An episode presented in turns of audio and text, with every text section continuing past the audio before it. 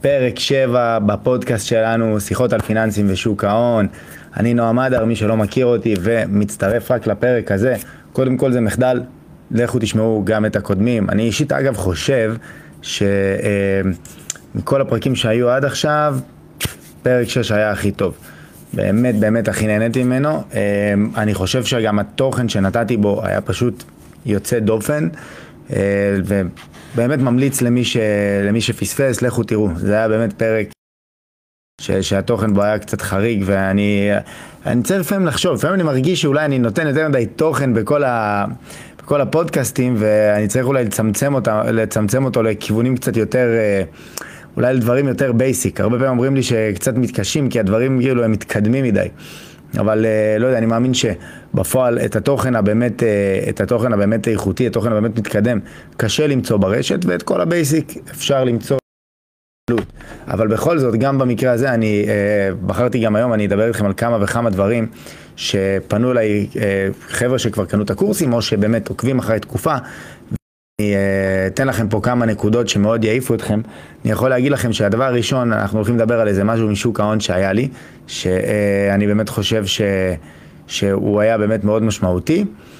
אה, דבר נוסף, אגב, אם, אם ש... לא שומעים אותי או לא רואים אותי, תנו לי לדעת, כי אני, לאחר, לפי זה אני מחליט האם אה, אולי אני אזוז, אולי אני אדחה, אולי משהו פה לא, לא קשורה.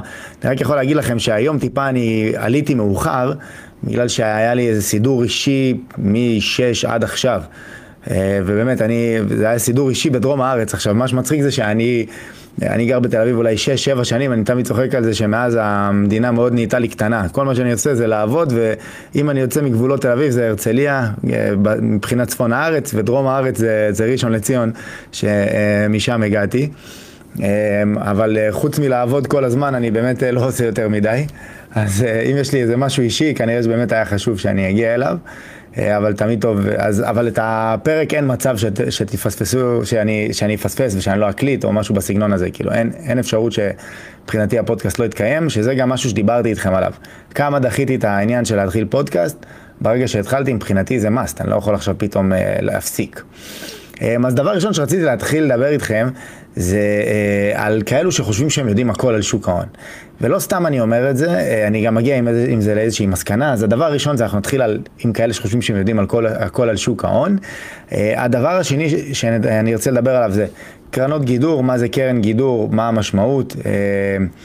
דבר נוסף שאני ארצה לדבר עליו זה על כאלו שמתעניינים בקריירה בשוק ההון, הרבה פעמים שואלים אותי, קוראים איתי שיחות ובאמת מתעניינים בנושא, אז אני אה, אעשה איזשהו סיכום קצר על זה.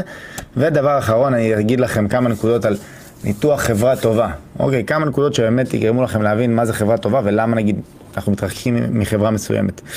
אז בואו נתחיל רגע ונדבר על העניין הזה של, יש כאלו שאומרים שהם יודעים הכל.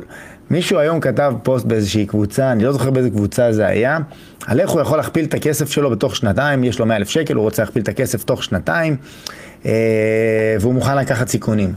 וראיתי מלא שבאמת מגיבים ברצינות, כל מיני, תקשיב, יש לך אפשרות אה, באמצעות קריפטו, או יש לך אפשרות באמצעות סחורות, או אפשרות אה, לקחת אה, סיכון על מניות אה, אה, תנודתיות. כל מיני דברים על כאלו, ואנשים ענו שם בביטחון מוחלט, לבן אדם שכנראה לא יודע כלום. אוקיי, לא יודע כלום, אבל הם עונים לו שם ביטחון מוחלט, והבן אדם, הבן אדם אשכרה, כנראה ילך יעשה את אחד מהדברים ההזויים האלה. עכשיו, למה אני אומר דברים הזויים? כי... בכל זאת, בואו חבר'ה, אני, אומר לכם, הנה אני עם כל הניסיון שיש לי, באמת, אני עשור בשוק ההון, אני אומר לכם, שעות מסחר, שעות על גבי שעות של ניתוח חברות, באמת, אני ראיתי את השוק בכל כך הרבה מצבים. אמנם לא ראיתי אותו ב-2008 כמשקיע רסמי, אלא יותר כחייל וחוויתי את זה, אבל ראיתי דברים בשוק, ואני אומר לכם, כל הדברים הנחרצים והחד משמעיים האלה, החד משמעיים האלה, הם פשוט מיותרים ולא נכונים. אני אספר לכם סיפור. שלפני שלמור השקעות היה גמל, היה להם קרנות נאמנות. הם היו באמת אה, גוף מאוד מוביל בתחום של הקרנות נאמנות. זה קצת מצחיק, אנשים בטוחים שהם קיימים בשנתיים האחרונים, בשנתיים האחרונות רק בגלל תחום הגמל, אבל בפועל הבית היה מאוד מאוד מוביל בתחום הקרנות נאמנות, והוא עד היום מאוד מוביל בתחום הזה. וכשעבדתי בשוק, אז היה לי תפקיד של פיתוח עסקי. כלומר, כל הזמן הייתי עובר בין בתי ההשקעות. אה, יושב עם המנכ"לים, יושב עם הבעלים, מאפיינים כל מיני אה, דברים שיכולים לה, לה, לה, להוביל ולקחת את בית ההשקעות. השקעות להחלטות יותר נכונות לגבי ההשקעות שלהם. אה, ופעם אחת ישבתי עם אלי לוי, מבעלי מור השקעות, הוא המנכ"ל של חברת הקרנות נאמנות, והוא אמר לי שהם מחפשים איזשהו מנהל, קרנות, איזה מנהל קרנות נאמנות, אם אני מכיר מישהו. וחשבתי כזה ואמרתי לו, תשמע, יש לי מישהו, אמרתי לו, אתה תראה, הוא טוב, הוא טוב, למה הוא טוב? הוא גם צנוע כזה, הוא לא יגיד לך, אני חושב ככה, אני יודע ככה, הוא יראה לך שהידע שלו הוא רחב והוא לא נחרץ. אז אני זוכר את אלי לוי אומר לי, זה בדיוק, אלו בדיוק העובדים שאני אוהב, אלו בדיוק העובדים שאני אחפש, ואלו בדיוק העובדים שאני מוכן להקשיב להם.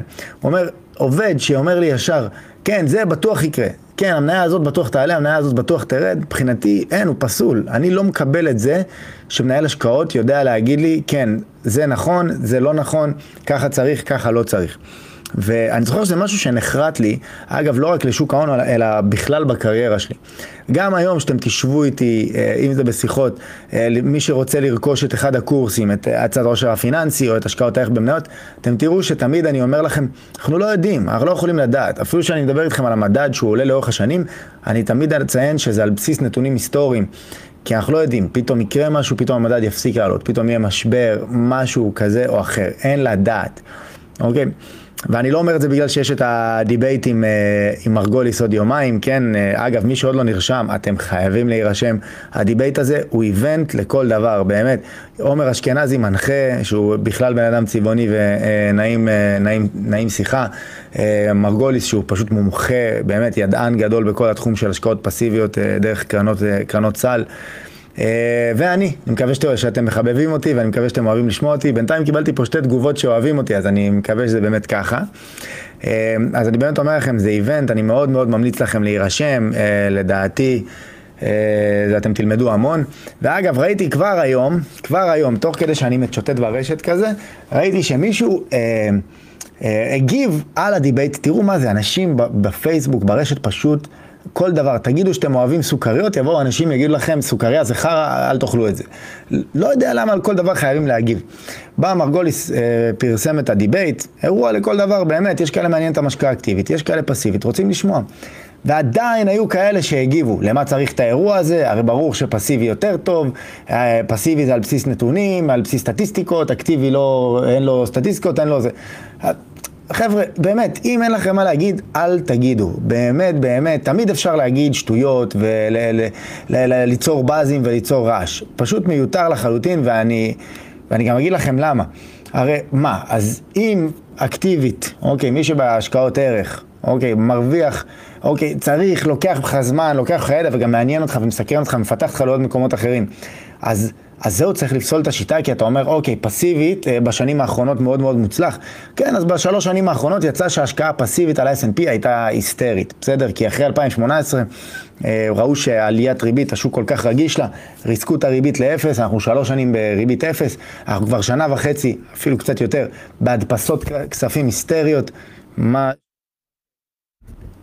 סליחה, עשיתי פתאום דיוט, אז בהדפסות כספים היסטריות, מה שהביא את, ה, את השוק לשיאים ושיאים שרודפים שיאים, זה לא אומר זה ימשיך ככה, וזה לא אומר שברגע שיגיע תיקון כמשקיע ערך אני לא אנצל אותו, כמובן שאני, כל, כל נפילה כזאת בשוק, כמו שהייתה לפני שבועיים של, אה, של שלושה אחוזים, שזה היסטרי, עכשיו מן הסתם, אני, ההשקעות הערך שלי הן לא מניות בתל אביב 35, אלא אה, כאלו שהן יותר תנודתיות, תנודתיות, כשהם יורדים ביום של שלושה אחוזים, כנראה שהם חוטפים שישה, שבעה, שמונה אחוזים, אבל אני מבחינתי זה בסדר, כי שמרתי על יתרות נזילות. כי גם אם אני לא רוצה אה, לשמור על נזילות, אני אחזיק תעודה, תעודה עוקבת מדד כדי על עשרה אחוזים ליהנות מהקיבה של המדד, ואם יתחיל המשבר אז הוא ירד שלושה אחוזים, אבל אני אעביר את הכסף למניה שאני מחזיק והיא חוטפת היום שבעה או שמונה אחוזים.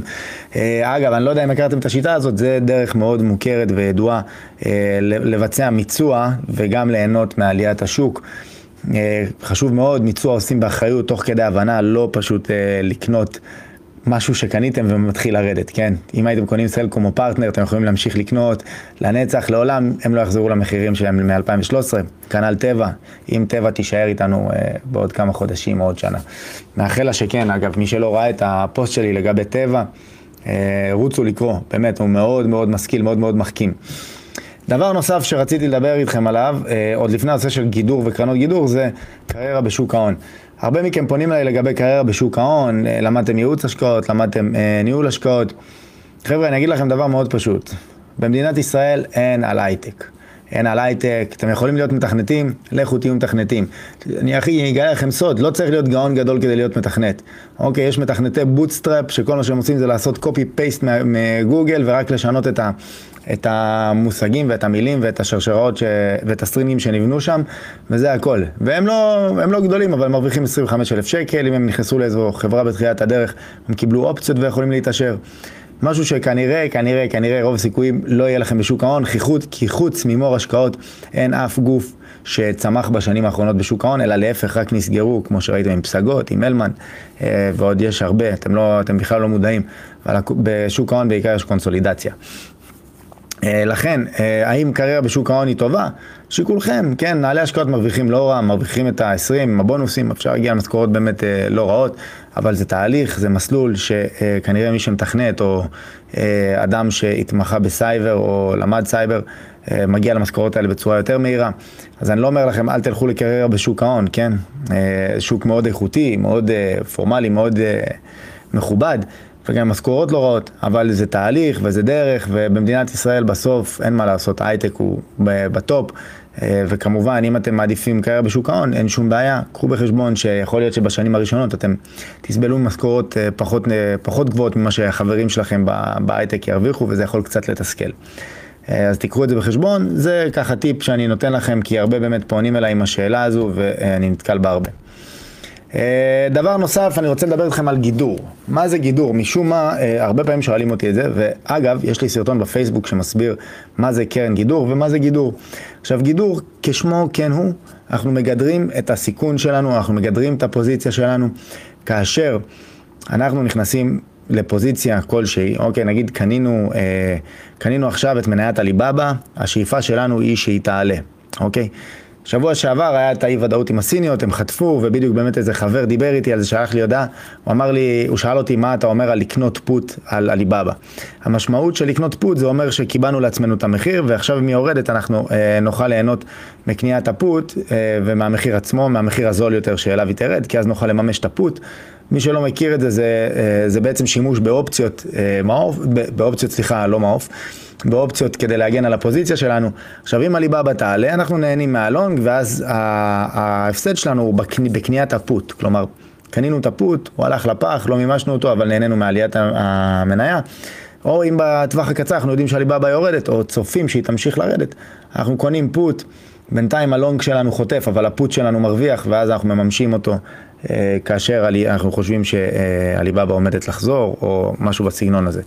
אה, עכשיו, זו צורת גידור, ככה אנחנו מגדרים פוזיציה. קרן גידור, אוקיי, המשמעות שלה בהגדרה אמורה להרוויח מכל מצב שוק. השוק עולה, היא אמורה להרוויח מהלונג שלה. השוק יורד, היא אמורה להרוויח מהשורט או מהפוטים שהיא קנתה, מהפוזיציה שהיא נכנסה אליה כדי לגדר את הפוזיציה שלה. אה, בפועל בארץ לא כל קרנות הגידור עושות את זה, אני יכול להגיד שבשנים האחרונות אה, הרבה קרנות גידור התאכזבו וב-2018 נסגרו, אבל יש כמה קרנות גידור, קודם כל שגם מבצעות גידור מלא, כלומר באמת נכנסות לפוזיציית לונג שורט במטרה לגדר את הפוזיציה אפילו ב-100%, אוקיי? שזה באמת יפה. עכשיו איך הן עושות את זה? על ידי uh, ויסות משקלים, כלומר נכנסו ללונג, uh, ללונג uh, בסכום מסוים, בשור, לשורט הם נכנסו בשליש, בגלל שהסיכון הוא, הוא יותר לירידה, ואז הם מרוויחים, מרוויחים מהעלייה, אבל אם פתאום הנייר מתרסק, אז הם יכולים להרוויח חזק מאוד מהגידור. Uh, דרך נוספת היא באמצעות עשיית השוק, uh, לנצל את עשיית השוק כדי להגיד לעצמם, אוקיי, מקסימום אני מפסיד בפוזיציית הלונג, אבל סגרתי הסכם עם עשיית השוק והם מחזירים לי כסף. אה, גידור באמצעות ריביות, זה יותר בתחום האג"חים. אה, הרבה פעמים יהיה לנו מצבים של פוזיציות אל מול תעודת הסל, אני יכול להחזיק נייר בלונג אה, כמו טבע, אבל אני יודע שאם הוא מתרסק, אז הוא מפיל גם את כל המדד, את כל 35, אז אני אחזיק בשורט על תל אביב 35. בקיצור, יש כל מיני פוזיציות ואסטרטגיות גידור, והמשמעות של קרן גידור זה שהיא אמורה לעבוד בצורה כזו, בצורה שתגדר את הסיכון ותגן עליו. ובזה בעצם אנחנו נכנסים למקום שאנחנו אומרים, אוקיי, הרווח שלי אולי תחום, אבל גם ההפסד שלי תחום. הרבה פעמים אתם תראו שקרנות גידור הן יותר לבעלי הון, יותר מותאמות או למשקיעים כשירים. הרבה קרנות גידור בכלל לא מכניסות משקיעים פרטיים, אלא רק את המוסדיים. אומרים רק למוסדיים בואו תשימו אצלי כסף. אה, יש קרנות גידור שמאוד מאוד הצליחו מאז שהם קמו, יש את קרן קוליברי, אה, אתם יכולים לקרוא עליה, אני זוכר שאני ישבתי עם הבעלים, עם ערן, עוד ביום שהוא פתח, נסעתי, הם יושבים ברחובות בכלל, מקום מאוד אה, לא קונבנציונלי לקרן גידור.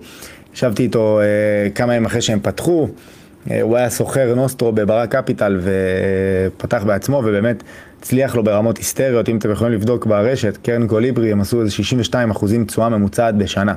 אגב, מי שאומר שרק פסיבי עובד ואקטיבי לא, הם כבר חמש שנים פעילים, כן, לא תגידו סטטיסטיקה של שנה, שנתיים, שלוש. חמש שנים, תשואה ממוצעת 62 אחוז, בגדול זה גבוה יותר, אני זוכר שהיה איזה סעיף שבגללו הם, הם הגבילו את התשואה שהם פרסמו. אז רק שתכירו ושתדעו. אמ, אז יש כמה אפשרויות, אני חושב שהם גם לא מקבלים עכשיו כסף לקרן, אבל הם פותחים קרן נוספת, אז אולי אליה הם יפתחו. אה, דבר אחרון שרציתי לדבר עליו זה איך אנחנו בוחנים חברה טובה, ואני גם אתן דוגמה. יש הרבה שרצים לטבע עכשיו לקנות אותה בגלל שהיא במכפיל 4. אוקיי, מכפיל 4 זה באמת אה, אה, כביכול מחיר מבצע, בטח לחברה כמו טבע, שאנחנו יודעים שהיא חברה קיימת, שיש לה מוצרים בכל העולם, גלובלית, עם שם, עם מעמד. אה, אבל טבע לא סתם נמצאת היום במכפיל 4. פרט לה, אה, להמשך הקיום שלה, שתלוי באמת בדוח שהיא תקבל אה, בגלל פרשת האופיואידים, טבע היום תקועה עם, עם חוב מאוד מאוד גדול, ולא סתם טבע הגיע למצב שיש לה חוב מאוד גדול. טבע הייתה, היו, אני אנסה להגיד את זה בצורה עדינה, לה, הייתה לה הנהלה מאוד מאוד מאוד גרועה, מאוד גרועה, אוקיי, עד לפני כמה שנים, ואני לא אכנס באופן פרטני למי היה הבעייתי, אתם מוזמנים לבדוק ברשת. אה, אבל הייתה לה הנהלה מאוד מאוד גרועה, שעשתה שתי עסקאות באמת אה, בושה וחרפה, בטח לחברה בסדר גודל הזה.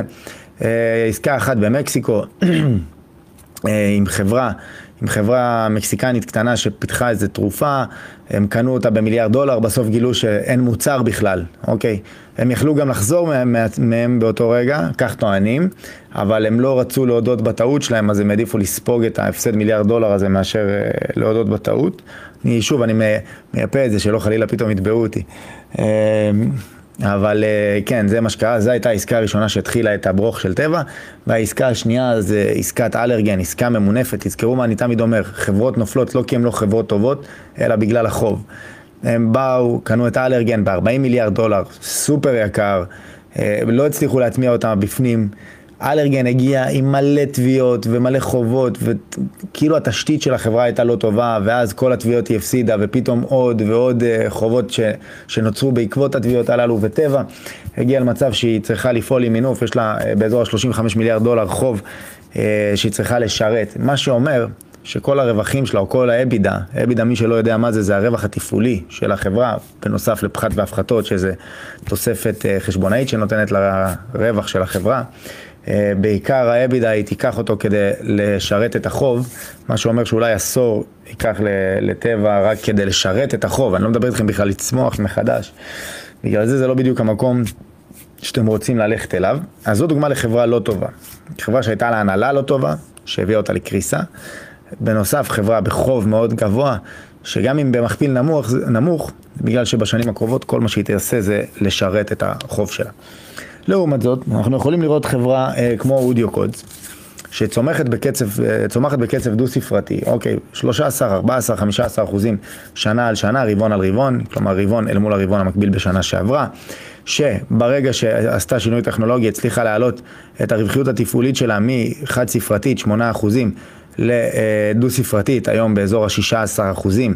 רווחיות תפעולית מאוד מאוד בריאה, תחשבו, היא כמעט, היא בעצם הכפילה את הרווחיות התפעולית שלה, זה מטורף לחברה, תוך כדי שהיא מציגה צמיחה.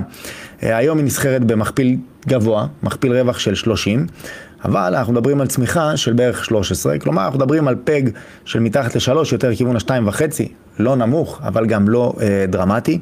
אנחנו רואים שההנהלה עובדת יפה מאוד, עושה בייבקים, קונה, אה, כשהיא יוצאת להנפקה, להנפקה היא עושה הנפקת מניות ולא הנפקת חוב.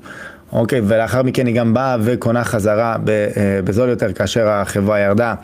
כלומר, הנהלה באמת מאוד מאוד איכותית, מאוד מקצועית. אם אתם שומעים את אה, שבתאי אדלסברג, הבעלים של החברה, שהוא גם המנכ"ל, מנכ"ל, והוא מנכ"ל 20 שנים, כן? מקצוען ברמות הכי, הכי גדולות, יודע להסביר לכם כל פרט, כל נתון, למה זה בצמיחה, למה זה אה, בדעיכה, מה כן יכול לחזור לצמיחה, איפה הם צופים קשיים, איפה הם יצאו כבר לגמרי מהקורונה, איפה עוד יכולים להציף ערך בהמשך אה, כחלק מהיציאה מהקורונה. אז אתם רואים התבטאות מאוד מאוד יפה. אגב, לאחר כל פרסום דוחות, ההנהלה של אודיוקוץ באה ו... אה, באה ומכנסת אה, ישיבה, אוקיי? ישיבת משקיעים, בעצם שיחה, שיחה לאחר פרסום הדוחות, ומסבירה את הדוחות. יכולים לראות מרוצים, לא מרוצים, ממה מרוצים, ממה כן מרוצים, מה התחרות, מה הם חושבים על ההמשך.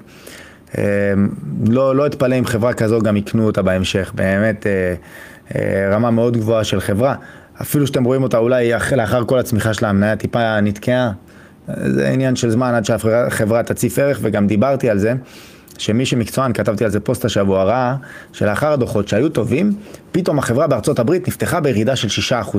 עכשיו אני, יש לי מודל, אני עוקב אחר החברה, אני רואה שהיא טובה, אני רואה שהדוח היה טוב. לא נלחץ, אני אומר, השוק אולי לא הבין את הדוח.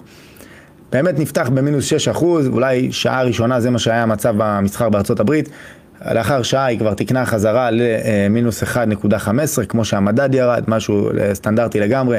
מאז היא כבר עלתה 6-7 אחוזים.